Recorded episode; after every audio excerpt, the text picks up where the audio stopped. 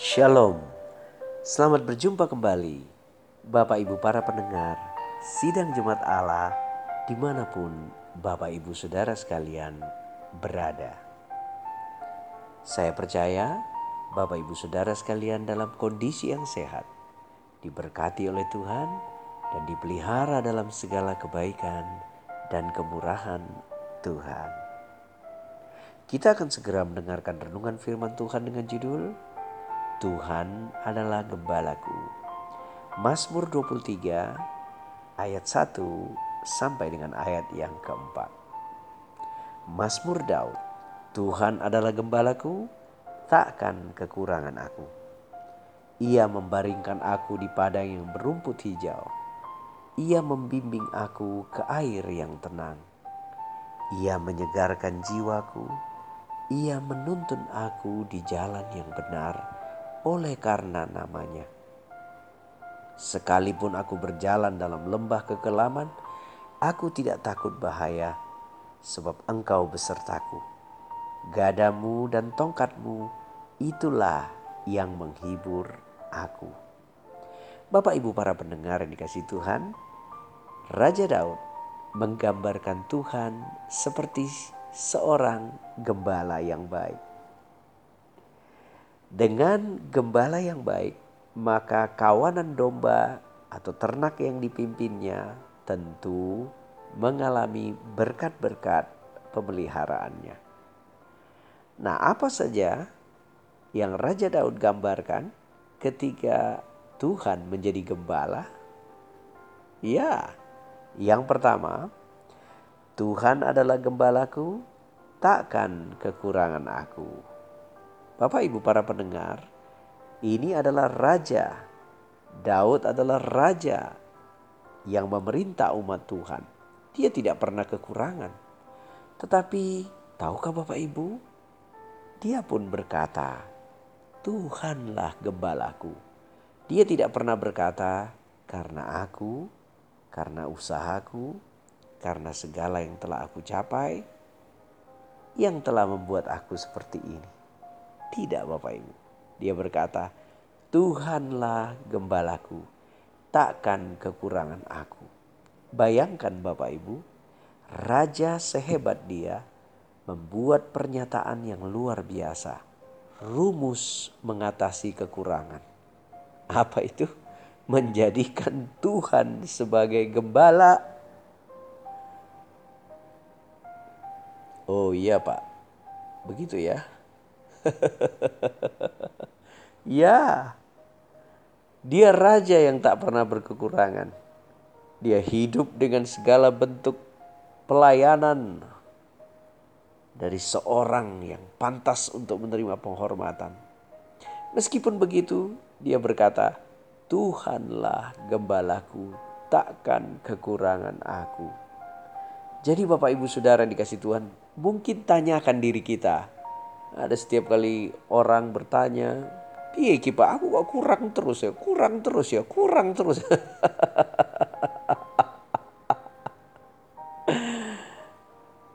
ya mungkin bro, wes wayai menjadikan Tuhan sebagai gembalamu.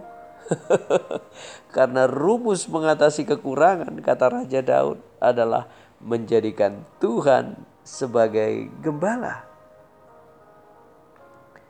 Iku nek wong biasa sing ngomong, gak usah buat dengar no Bapak Ibu. Tapi ini raja.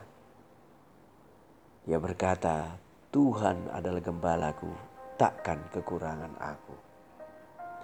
Berbicara kekuasaan, dia punya. Berbicara harta, dia memilikinya Bapak Ibu Saudara. Tumpaan itu Ferrari zaman biyen, kereta kuda.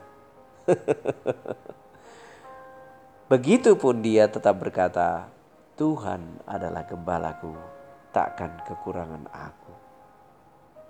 Jadi, ketika Bapak Ibu kekurangan, mari kita tanyakan diri kita, apakah kita sudah menjadikan Tuhan sebagai gembala kita?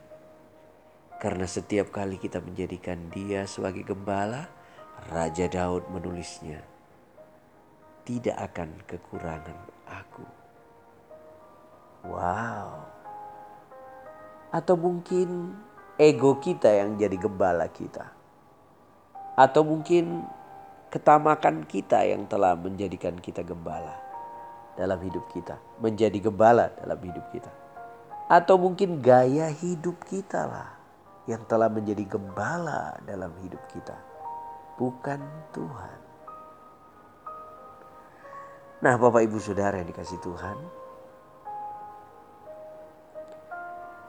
Mari kita ingat seorang raja yang berkata, Tuhan adalah gembalaku, takkan kekurangan aku.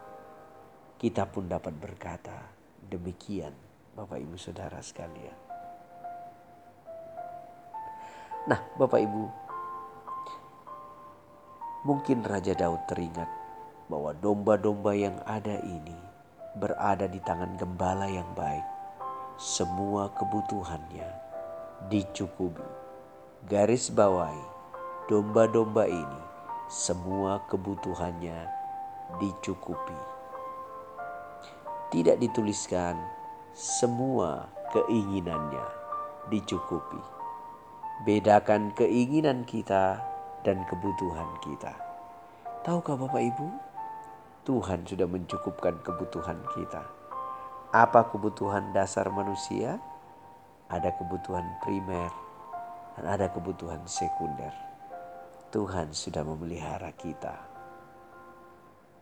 Nah, yang kedua, Bapak Ibu Saudara sekalian, ketika kita jadikan Tuhan sebagai gembala, kita tidak akan kekurangan. Yang kedua, ketika kita menjadikan Tuhan sebagai gembala, Ia menyegarkan jiwa kita. Jadi jiwa kita yang dalam ketakutan, perasaan berbagai macam pergumulan mengamuk di dalam batin kita ketika kita jadikan dia sebagai gembala dia menyegarkan jiwa kita nah Bapak Ibu Saudara tahukah Bapak Ibu bahwa domba-domba yang diperhatikan dengan baik oleh gembalanya, jiwanya tenang. Mereka akan bekerja dengan berfokus, mereka akan total dalam melakukan segala sesuatu karena jiwanya tenang. Jiwanya terus disegarkan, Bapak Ibu Saudara. Berbeda dengan orang yang terganggu jiwanya perasaannya terganggu, pikirannya terganggu, dia tidak akan bisa fokus dalam kehidupannya. Nah, Alkitab berkata, ketika kita menjadikan Tuhan sebagai gembala, hanya Dia yang bisa menyegarkan jiwa kita. Luar biasa, bukan?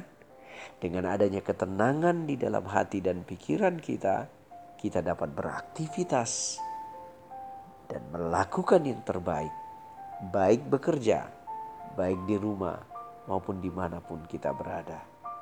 Kita hidup dalam ketenangan karena Tuhan menyegarkan jiwa kita.